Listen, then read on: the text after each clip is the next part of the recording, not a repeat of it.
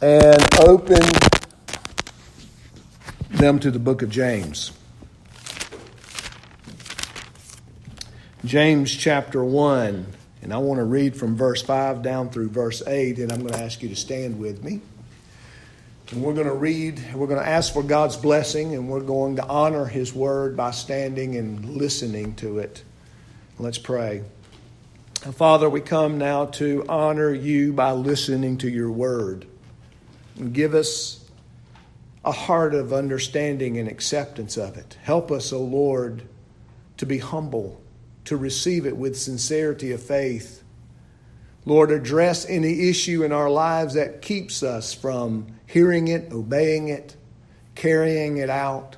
Lord, our desire is to see ourselves, our homes, and our, our friends, our brothers and sisters conform to your most glorious and perfect will. Help us to do that as we now look at this portion of James and to discern whether or not we have wisdom or that we lack it. We pray this in Jesus' name. Amen.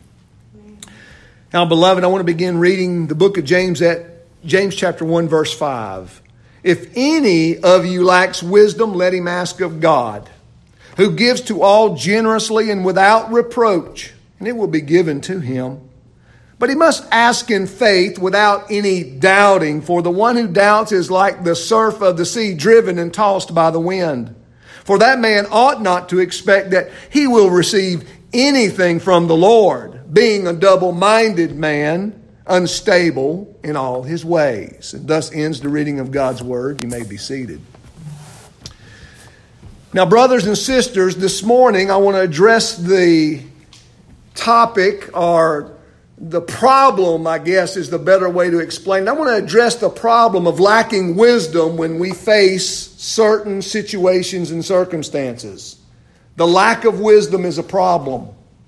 Now, I guess the question is as we come to this text, do we have wisdom?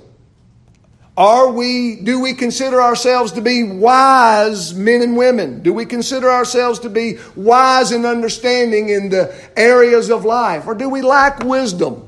Have we spent much time thinking about it? If not, why not? And now's the good time to do it because this is where we are providentially in the Word of God. And we need to consider wisdom and we need to consider whether or not we lack it or have it. And if we lack it, we need to go to God and ask for it. And if we ask for it, we need to ask for it in the right way. And we need to understand how to ask for it. Now, the first thing we need to do this morning is to make sure we understand what James means when he talks about lacking wisdom. That's important. Because I think for most of us, we would consider gray headed folk wise. And yet, that's not exactly what James is meaning here. The Bible does speak of the gray headed being wise, but not in the same context that we might think just because you're older or just because you've been here on this earth a long, long time that you're a wise person. That's not true at all. There are a lot of 90 year old fools, 80 year old fools, 70 year old fools. So we need to make sure that we have a, a solid grasp and understanding upon what James is talking about here if we're going to benefit from it. So, what is this wisdom? Well, the first thing that it is not that I want to bring to your attention, and it's not education. It's not education. Nothing wrong with being educated. There's nothing wrong with having a multitude of degrees out by your name if that's what you prefer and have chosen to put your hands and minds and labors to. Nothing wrong with that at all. But yet, you can have a multitude of degrees and not be wise. So it's not just education, it's not just the, the culmination of a lot of facts. It's not that. It's not academic. That's not what James is referring to or meaning at all when he talks about if we lack, you know, the right information. James is not saying that. So it's not education. I want you to know, beloved, you can't go to college and become wise. That's not what college is for. And you need to understand this. That doesn't mean you can't go to college and be wise. That's not what I'm saying. But just because you go to college and just because you graduate and just because you collect a, a, a, plethora of degrees, that does not necessarily make you wise. And this is important.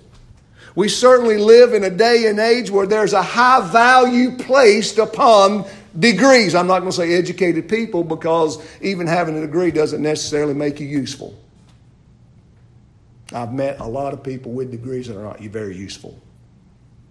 But they have the degrees. They've done the time. They've paid the, the money. They've got the degree. And, and I'm afraid to say this, but I think it is true. You can correct me if you don't agree. That's fine. I think more and more and more education in this country is nothing more than a money and profiteer more than anything else. It's not necessarily about, you know, the providing a, a, a skill set that no one else can have. Well, that's a whole other topic, isn't it? We want to talk about wisdom. It's not degrees, it's not academics. What is it then? Well, most of the time when you pick up a book and you want to, a theological book or dictionary, and you look up the, the wisdom, and, and you're going to see this quite often, it's related to this idea of um, skill being, being very skilled at living life before the face of God. And that's very true. That is an important aspect. And I think to a degree that's somewhat what James is referring to here. There is a skill involved as we live the Christian life. There are aspects of, of, of skill of desire related to the difficulties and the agitations that we come in contact with by God's sovereignty, by His providence. And how do we relate and how do we act to those? So that is very true. And it's certainly a valid one. But that's not all there is to it. See, first of all, we need to see wisdom as what it is, and it is a grace. It is a grace. It's a grace because it comes in with the habitation of the Holy Spirit in our lives. It is a fruit, a deposit. It is a outcome of the presence of God, His Spirit, in our lives that's working in us with the revelation of God, the truth of God's Word, working with that in the light of a circumstance and in the light of other graces where we begin to respond and act like the child, the son and daughter of God who've been recreated in Christ to be made into His image. Now, we've already addressed that, right? We addressed that the goal of these trials was Christ likeness.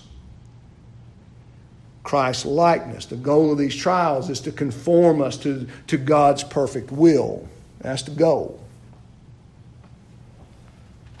Now, there are some aspects of this wisdom that I want to bring to your attention I think are important. And if you want to jot these down, particularly you young people, I encourage you to do so. Because these aspects are important as we ponder and contemplate whether or not we have wisdom or lack it. And we need to ask God for it. First aspect of wisdom as it relates to Scripture, that is, the whole counsel of God's Word, is the cognitive aspect, discernment. Discernment. There is a cognitive aspect to this wisdom, it does address the mind. It does address our understanding. There is an aspect that we have to relate to this wisdom in understanding, in knowledge, truth, discernment, discretion. But it's not just that, and that's what we have to keep remembering. You know, it's, it's, this idea like if I go to collect a bunch of facts, if I just go to Google and collect a bunch of facts, well, does that make you wise? Well, it doesn't. It might make you, you know, full of facts, but it doesn't make you wise. Okay? It's a big difference, and we need to make sure we distinguish, right? Discern between the two. But there's a cognitive aspect of discernment as we as we address this wisdom that James is calling us to if we lack it. Now, read out, let's go back to Proverbs 2. Let's go back to Proverbs 2 and let's rehearse what we've already read so that it sort of maybe etches itself into our thinking. Notice that first section there, that verses 1 through 5. Notice everything that the uh, Solomon is saying here. My son, if you will receive my words. Notice these words are related to God's commandments. God's commandments are related to his will, to truth, to reality. If you treasure my commandments within you, notice the desire of treasure. Make your ear attentive to wisdom. Incline your heart to understanding. If you cry out for discernment, lift your voice to understand. If you seek her as silver, search for her as hidden treasures, then you will discern the fear of the Lord and discover the knowledge of God. Now that's the aspect of it's cognitive. It's inward, right? It, it has, it's related to how we think. It's related to our meditations. It's related to how we, we, we logically deduce things. We go from A to B to C to D in a way that's pleasing and glorifying to God and all related to the things He has shown us. We don't skip B, C, you know, uh, we don't go from A to F. That'd be illogical. We make sure we stay in the pattern of thinking. We cognitively think about these things. That's important. Look at Psalm 119, verse 98. Just Psalm 119. Go back in your Bible, Psalm 119.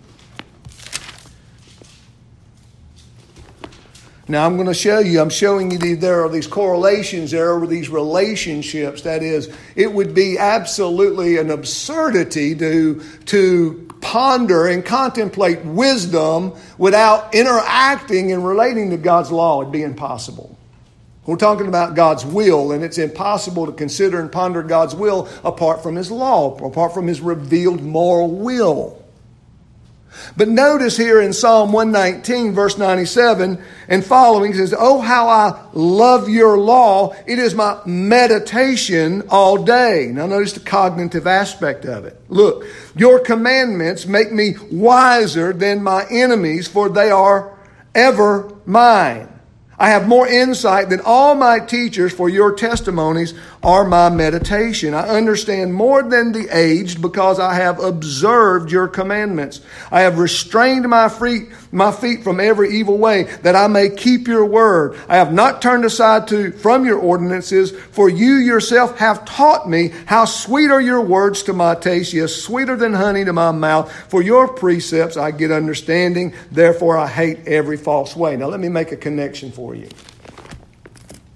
So we have this cognitive idea, but this cognitive aspect of wisdom also must be connected to that to the aspect of morality. Morality. That's why James can say in the book of James later on that wisdom from above is peaceful, right? It is good. it, it is it's heavenly. There's a connection here. The connection that he makes now, when the, when the psalmist talks about being wiser than the aged or being wiser than his, than his teachers, I think the relationship there is, is found out in the words, I keep thy commandments. I meditate on your ordinances. I walk in every righteous way. What the psalmist there is doing is showing us I'm I'm more wise than the aged in my day because the aged are not concerned with the morality and the will of God. Yes, they know a lot of things. Yes, they have the gray hairs. Yes, they have experience, but they are personally not interested in walking the paths of righteousness. And this word the psalmist says, I'm wise above my instructors because I ponder and meditate upon God's holy ways. Wow. Think about that. See, it's not enough to know things. They, the, the psalmist here just made a distinction between knowledge, bare naked knowledge alone, with this cognitive understanding that leads to these great moral desires and, and preferences and appetites. Okay? Now, all these are going to come to play in a minute. Look at uh, 119, verse 130. Now, your testimonies are wonderful. Therefore, my soul observes them. The unfolding of your words give light. It gives understanding to the simple. I opened my mouth wide and panted, for I longed for your commandments. Turn to me and be gracious to me as your manner with those who love your name. I'm just going to stop there. I could keep reading because it talks about teaching your statutes and all these things, because that's an aspect of, of true wisdom. We have the cognitive aspect, we have that the, the, the teaching and instruction aspect, and we have the moral and ethical aspect. Those three are important when we want to understand biblical wisdom. And here the psalmist says, I've been instructed, I've been taught. And, and, see, that comes to play in what James is telling us to do. If you lack wisdom, you should ask for it. And God gives an answer.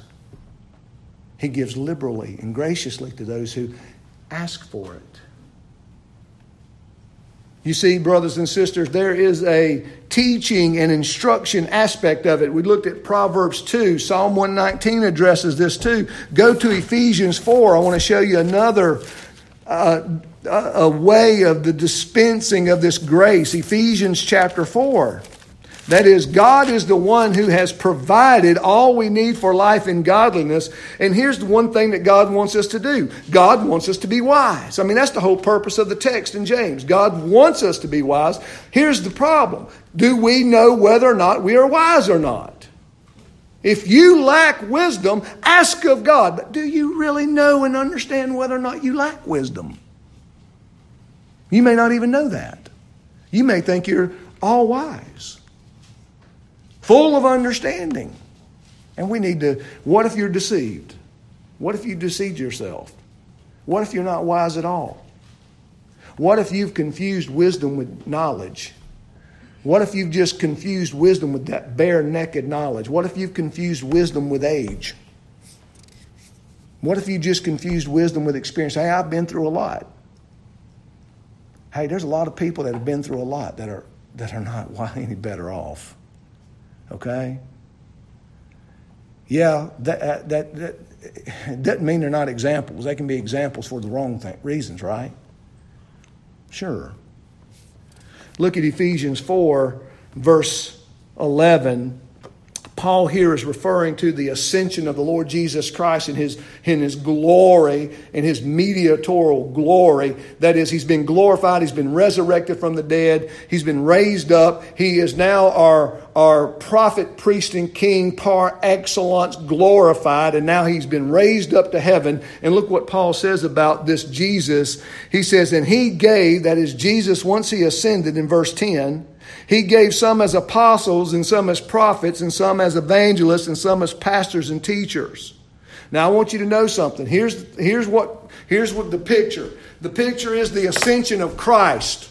Christ goes and he takes his rightful glorified place. He's now been exalted to the right hand of the Father, the place of authority, dignity, and power and glory. And now what does he do? He gives gracious gifts to his people. Now, what's the purpose of these gifts?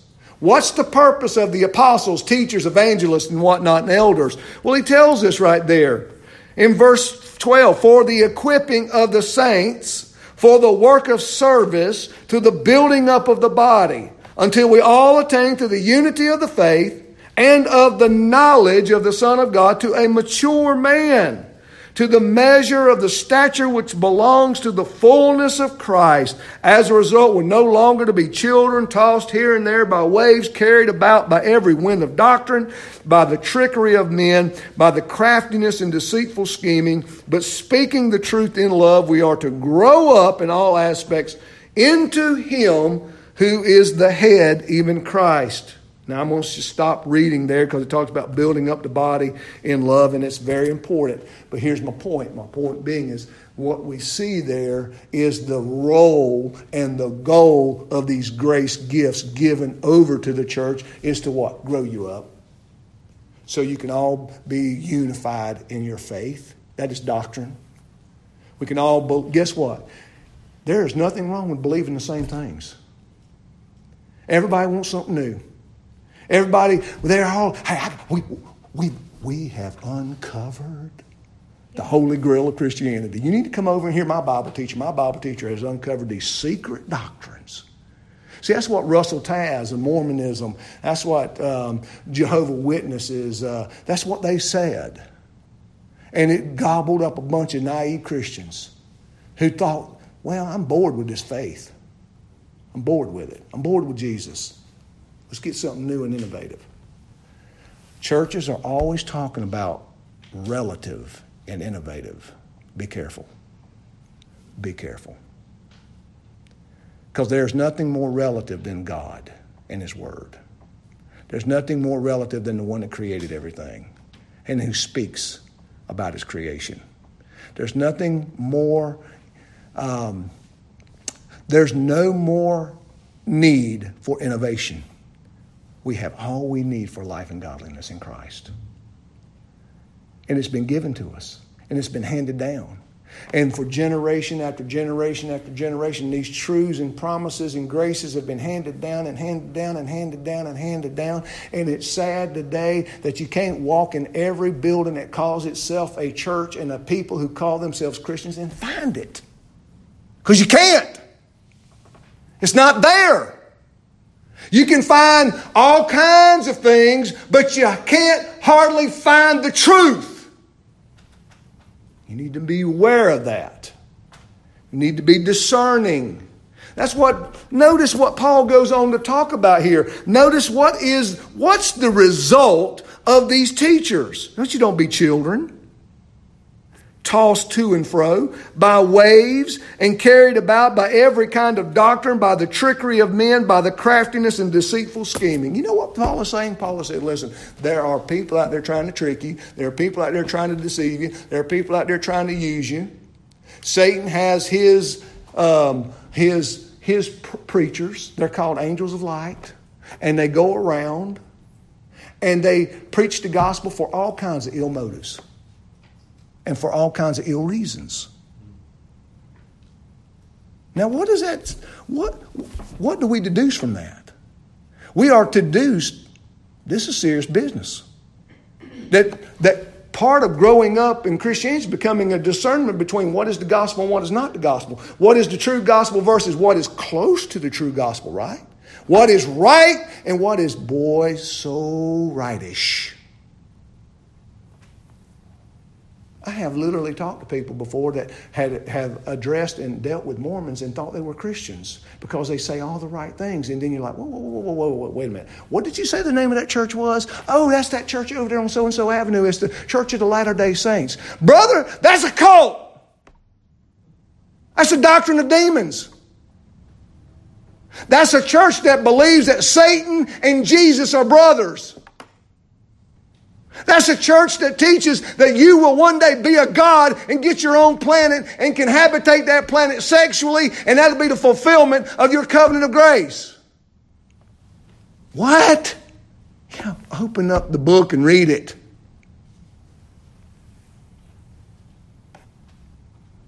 We're not to be naive. We're to be discerning, knowledgeable. We're to exercise discretion. Not everybody that says they're going to help you is going to help you. That's what these, you know, we see it, right? We see it all the time. That's why women and young girls are the, so many, that's why they're the victims of so many violent crimes. Because those men play on your sympathies. It's tragic. It's devilish. It's a reality, and we need to be aware of these things. So, what is wisdom? Wisdom, in its biblical aspects, the three aspects are what? It's cognitive, it's teaching and instruction. God gave teachers in order that we would teach the Word of God, and we would teach the Word of God in such a way that you would become discerning and wise that you would become mature, that we would grow up. That's including me. I'm not the one that's sitting on a perch. I've been called to teach, but I'm not saying that I don't have to grow up too. Yes, pastors and elders have to grow up too. Okay? But I want you to see the, the three aspects the cognitive, the teaching and instruction, and the moral aspect. Okay? So let's look at this wisdom that James is calling us to in the context that it's given. Go back to the book of James with me. Let's look at the context. Notice what James does here. James writes, and right before he right before verse 5, obviously, are these other verses, but notice it, verse 4, he says, Let endurance have its perfect result so that you may be perfect and complete, lacking in nothing. There's something lacking in verse 4. If you lack these things, notice that these trials, these agitations, as they come from your heavenly Father, as He brings them into your life experience and you have to interact and relate to them, you need to know how to do so in a way that's pleasing and glorifying to God first and foremost. Not, not your ease and comfort first and foremost. It's not. You know what? You know, you go to the doctor, you have surgery, you go through various processes, it's not comfortable. It's actually it's painful, it hurts. But guess what? You got to go through that to get better. You have to go through a certain level of discomfort and embarrassment and pain to get better. To improve your health, to improve your well being. We accept that. But that's not the way we address trials. That's not the way we we can suffer through that if you will. We can just go through the but when we as Christians come to these situations and we understand that in our lives we are growing up morally and spiritually in all of these different areas, we need to know and understand, you know, why am I why do I have a problem with this? Why why do I why am I mad at God? You say, well, you know, no one here is going to say, I'm angry at God. You'll act like it, but you're not going to say it. How do you act like it? You quit reading your Bible. Stop praying. You don't talk to the one you're angry at. What happens when husbands and wives get angry with each other? They don't keep conversing, they stop conversing. We don't pray, right? We don't meditate on God's Word. We don't get up thanking Him for His many blessings. We don't think about praising and rejoicing. We don't think about those things. We don't want to go to church. That's an inconvenience. We would rather fill our day with other things. You say, well, that doesn't mean I'm angry with God. Well, what does it mean? You tell me. What does it mean? What does it say? See, we'd never say it, we'll just do it. And James understands this. James understands. He says, listen, how do you know if you're lacking wisdom if you don't know what wisdom is? So we have to define that, which we have done. And now we need to look at it in the light of these trials and tribulations. These trials, they are prescribed by God in order to what? To develop Christian character and Christ likeness. They are designed and brought into our lives to move us along so that we more and more, not less and less, more and more walk like Christ, talk like Christ, act like Christ, pray like Christ, seeking. You need to say, well, Pastor, that's just way too spiritual for me. I'm sorry. There's only been one person that the Heavenly Father has ever spoken out and said, This is my beloved Son in whom I am well pleased. And who do you think that was? That was Jesus. It wasn't you or me. It's his son, Jesus. That the Heavenly Father spoke from heaven and goes, See him? I'm well pleased with him.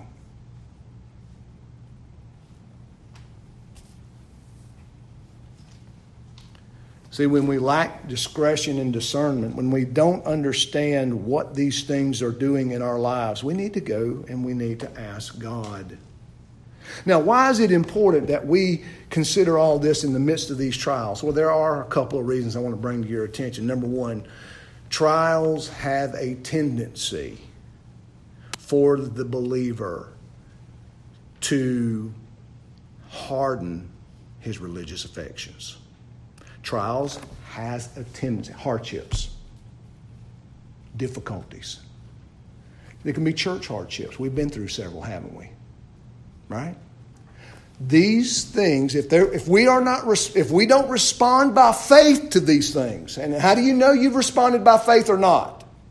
If I'm less zealous, I didn't respond by faith. If I'm less seeking after God's face, I didn't respond by faith. Am I, if I am less in any way to the means of grace, if I'm less with Christian integrity, if I'm not concerned that much about my own Christian testimony, I mean, people know I'm a Christian. Hey, that's fine, big deal, no matter what. There's a bunch of them out there. I'm fine with that. Then you haven't responded by faith. When we respond by faith, these graces increase, increase, increase, because that's the goal them. The goal of the grace, remember what I've already taught you? Grace begets grace. Grace begets grace. When we respond in grace, grace begets grace. That's the way we strengthen. That's the way we grow up. That's why it comes to life in our hearts. If you go to Matthew chapter 24, verse 12, as Jesus was warning his disciples about the, those days of tribulation, he said that those tumultuous days would lend itself to cooling off the love of God's people. Trials and agitations and hardships of life have the tendency to cool down religious affections. When things get hard, people withdraw. When things disappoint us, we become introspect. We, we, we, we, we close everything off, but the things we like and the things we want, and, and everything else is closed off. When we deal in hardships and difficulties, what we do. That's, listen to me, that's a sinful response to the sovereign providence of God and the trials that He's brought into your life to make you more Christ like. It hurts. It hurts us all.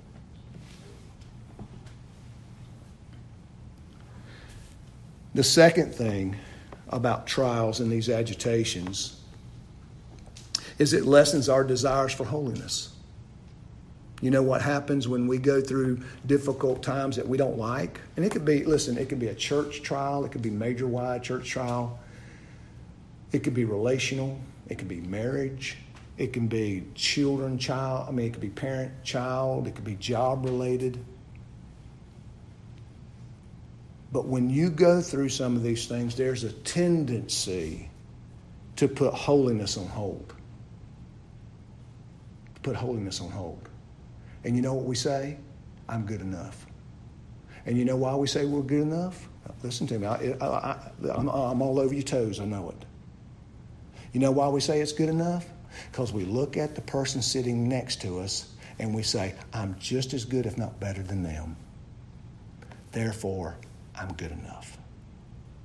Brothers and sisters, that's not responding by faith. You lack wisdom.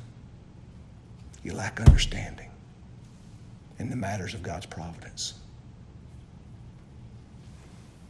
Because these graces that begets graces lends to holiness. It leads to holiness. It leads to a greater desire and sincerity of seeking God. Remember what we read in, in Proverbs? The seeking, the treasure, walking in God's ways, seeking in. He said, if you if you delight in hearing my voice. A third result of these agitations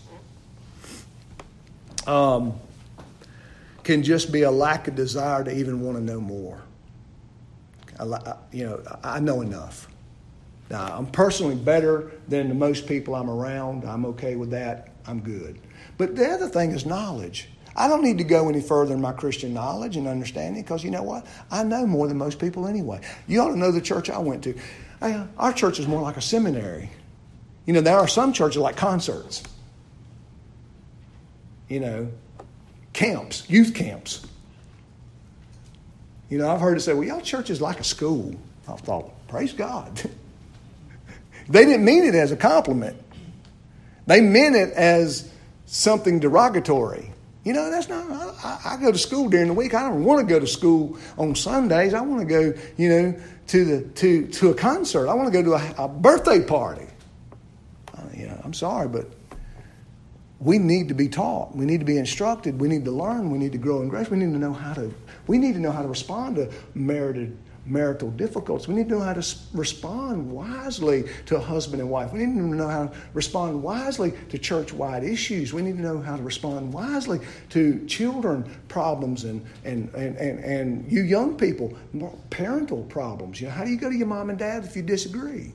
You need to be wise, right?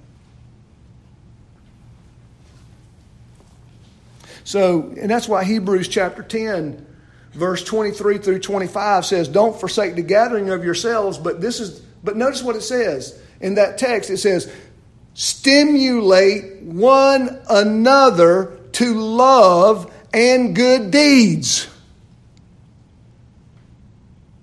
Don't forsake the gathering of yourselves, but do what? Gather so that you can stimulate the one sitting next to you to do what? To love, love who? God and your neighbor and do good works. How can you do that if you close yourself off? How do you do that? How do you do that? I don't know. You can't. That's why when we may come together and worship together, we may very much be hurting. That's why I said joy is not a false fa- is not a false face. Joy is not a false smile. We may come hurting, we'll hurt together. We may come joyful. Let's be happy together. We may come in between. Let's be in between together. But the point is, is that we respond to respond by faith in the strength that God gives so that we can stimulate the body to good works and love. Now, where do we go to get this wisdom? We know what it is, and we know what can hinder it, these trials. But where do we go to get it? Verse 5 answers the question. He says, If any of you lacks wisdom, that is related to these difficulties that you're going through, this integrity, the character issues that you may be having, let him ask of God. Now, it's important here to address our theology because what James is not saying is that God is simply a database of facts and information. That's not what James means. God's not Google. I mean, when we need to know something, what do we do? We Google it. But God is not a database. And I know we laugh because we go, well, oh, we know that. No, really. When's the last time you went to God and asked for wisdom? When's the last time you looked up an article on the internet? Now, I'm not saying God's going to get, you know, tell you how many horsepower you know, a 19, a 2018 GT Mustang has. That's not the point. It's not the point. The point is, is how we have habituated ourselves to look for information. When we need to see what James is doing here, is seeing this wisdom as ethical, moral, cognitive, and instructive. Look, if you lack it, you need to do something. You need to, you need to turn to God. Now, why? Why? You know, you know, it's interesting, right, that some of these poetries and pictures that have been rendered over the years has God looking like an old man. Sort of to signify his wisdom. That's not it. It's not it. See, God doesn't have a bunch of facts that makes him wise. God doesn't have a bunch of collected information. God's not this depository of all of this said collection of truth and data. Therefore, you know, we go to him. No, God is wisdom. God just doesn't have wisdom, God is wisdom. He is wisdom. He is the very essence of all that we've talked about. He's the very essence of skill, cognitive reason. He's the very essence of what makes life life. That's what we're talking about. What makes life life? God has the answer. That's skill. That's wisdom. He has the answer to that. Science cannot answer that question. God is wisdom. So we're to recognize that He alone can answer the question that we're asking. He alone can be the only one to give us that wisdom we need. What did Proverbs 2 teach us? That it's God who gives wisdom to the heart. I could pull up a dozen, two dozen, three dozen passages of Scripture that talks about God is the one who gives wisdom. This, this wisdom we're talking about here. Notice James didn't say go to the Apostle Paul. I think the Apostle Paul was probably a pretty wise man and worthy of going to and getting counsel from. Amen. But James didn't say go to seek, a, seek Paul out. He said, No, no, no, no. If you lack wisdom, you need to ask God. Because what in James's mind is going on here? Well, look at verse 17 of chapter 1. Every good thing given and every perfect gift is from above, coming down from the Father of lights. What is what's James' theology teach? Now, our Father is a giving God. He's a giving Father. He is, the, he is not only wisdom and infinite wisdom at that, because God is infinite in every aspect, in every attribute, but He is a giver. And that's what James talks about here. He is your heavenly Father who knows what you need before you even ask. Turn to Matthew 6. Matthew Matthew chapter 6. Maybe I can point this out more clearly here because, again, remember in our introduction, James loves the Beatitudes, the Sermon on the Mount, and there's a lot of correlation and relationship between the book of James and the, the Sermon on the Mount. And this might very well be a place that James has in mind here. Well, notice um, verse 25. Now, for this reason, I say to you, don't be worried about your life as to what you will eat or what you will drink, nor your body as to what you will put on. Is not life more than food and the body more than clothing? Now, Jesus asked the question. Now, Jesus, listen to me. You, you, it would be an, you would bring absurdity to the Word of God if you said, well, I, well God doesn't care about what I wear, so I'm not going to worry about what I wear. That's not what He's saying. What Jesus is doing is making a connection between the necessities of food and clothing and then asking the question to find out where do you go for the true necessities of life? He's making a connection. He's wanting you to be wise. He's not wanting you to sit back and be some, some dummy that says, well, God doesn't care about food and God doesn't care about clothing. No, Jesus is simply making a reference and a connection because these things are so essential. Guess what? Where do you go to get them? What do you who do you depend on for these things? He's making you think, well, where do I go to get these things?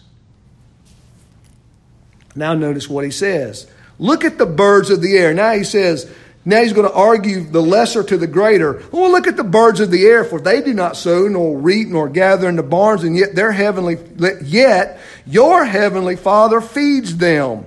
Are you not worth more than they?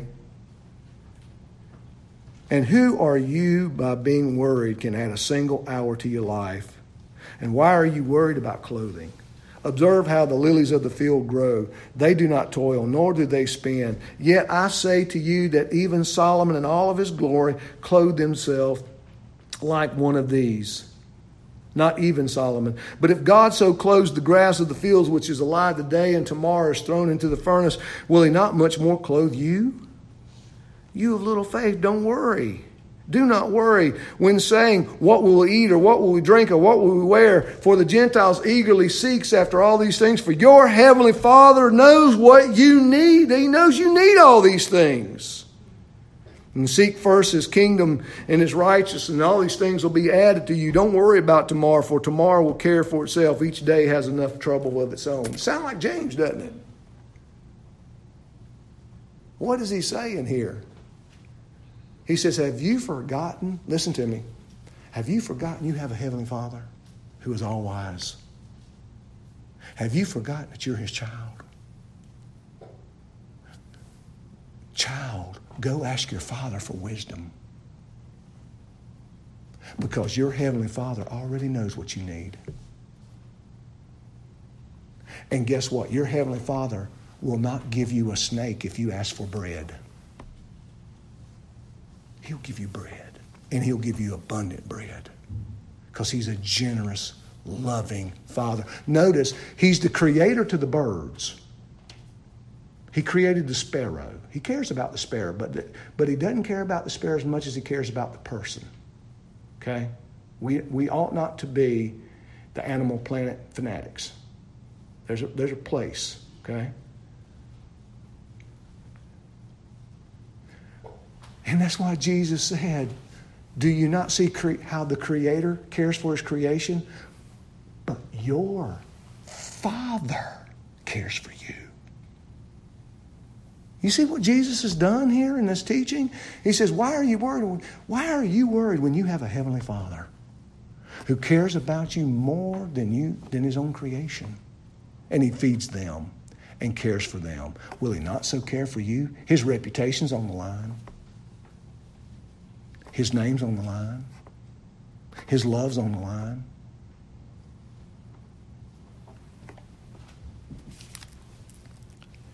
James points that out. James tells us that God is, the, the, the implication is who, who's the dispenser of wisdom? God. Who has this wisdom? God has this wisdom. But that God will give it. God's ready to give you what you lack, what you need. God wants to give it to you. So, what do you have to do to get this wisdom? What do you have to do? Well, let's think about what Jesus said in the Sermon on the Mount Ask, and it will be given. Seek, and you shall find. Knock, and the door will be opened. Is that not an invitation to pray? And to ask your Heavenly Father for what you need so He'll give it to you? There can be no greater invitation than that. Ask my child. I can tell you this I can know my children need something. I'm okay with that. I'm like, okay. But when they come and ask, it's different, isn't it? When they come and ask, and they do it all the right way, well, they probably get what they ask for. How much more God, right? You, you, right? You, you got to ask for it. But now let's look at what James says how to ask for it. That's what we're going to end with. How do you ask for it? Because you can ask in the wrong way. James addresses this in James 3. He says, You know, why do you not get what you ask for? Because you ask amiss. You ask for all the wrong reasons. You ask because you want to, you want to spend it all on your wicked pleasures, not to the glory of God and to your own holiness. A couple of things here. First of all, we can ask in the wrong way. What's the wrong way? James describes it to us. James says this. After talking about how gracious God is, he says, who gives to all generously without reproach and it will be given to him. Verse 6 We must ask in faith without any doubting. Now let's address this asking in faith. What is this asking in faith? Well, I, the only thing that I can relate to here is it's to ask in the opposite of pride and arrogance, is to ask in, this, in the humility and the sincerity of faith. I need these things. See, a proud man doesn't come to God with this lack of need. All right, you know, Lord, I'm deficient. Um, you know, uh, Lord, you know, it's like proud praying. You know, it, the proud man talks about how humble he is, but he only does that because he ought to do that. He, and, he, and he says, I'm, I'm, I'm so proud of my humility. And I'm so proud that you had a chance to hear me pray in my humility. No, God doesn't. That, that, that kind of prayer doesn't move God to anything. It, but it's a sincere recognition Lord, I don't even like this trial I'm going through, but I, I need it. I know you're doing something wonderful. I know this because you promise it in your word. But Lord, I'm having a problem seeing it. I've been hurt. I've been, I've been devastated. I feel destitute. I'm broken. I need to be fixed. I'm ready to walk away from the faith. I'm ready to walk away from everything that I know is good. And you're going to have to help me. You're going to have to show me. Because I feel like a child again. And I've got all this education. I've got all this Bible knowledge. I've been reading my Bible for years. I've, I've, I've read the Puritans and Reformers. I, I've, I've followed all these examples. But Lord, at this point, I am struggling. And I need you to touch me and I need you to educate me. I need you to come and meet with me because I'm subject to error and I'm subject to leaving. I have nothing to give. I have nothing left. I have nothing. Well, not in the scheme of creation, but I'm, I have proven I am not a stalwart. I am not a pillar of the church. I'm broken and I need you to come and fix me. I need you to come and give me wisdom to help my wife, to help my parishioners. I need to give you wisdom to help my children make sense of these things. I need wisdom. That's what we're talking about. You've got to come to the end of yourself. Because if you think you have something to offer God as He instructs you, you don't get what you ask for. You know that person that just wants to hear themselves talk and pray? Don't be that person. Sincerity of faith, that's what it means to pray in faith. That's what when Hebrews says that the one who comes to God believes that God is. You're God. You're sovereign. And Lord, I know this pain and affliction in my life. It's good. I know it. I'm just having a hard time accepting it. You're right in everything you do. You're righteous and you love me beyond anything I can imagine. But what I'm telling you is, God, I don't see it and I don't even want to see it right now. But you've got to hold on to me. Because I'll forsake the gathering of the elect, I'll forsake the means of grace. I, will just give up. I need you to hold on to me. I need wisdom. when we talk about the sincerity of faith, when we come to God like that, here's what we're saying. We're saying, I want to be conformed to Christ, but man, is it hurting? I want to look like Jesus. I want, I want to be conformed to Jesus. I want to follow Jesus. I want to be a disciple of the Lord Jesus Christ. But I promise you, I'm hurting. I want to do the will of God, but I sure don't want to right now.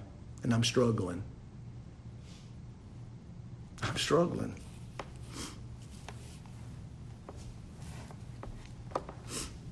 I don't want to be mature if this means this is the only way I can get there. Faith says, I humble myself, I, I submit. That's I submit. I'm submitting. I'm not just submitting my I'm submitting who I am. That's what it means to have lordship. That's what it means to have a Lord. That's what it means to have a master.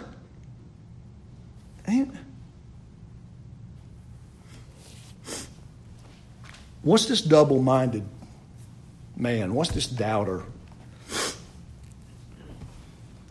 Well, let me explain it this way, and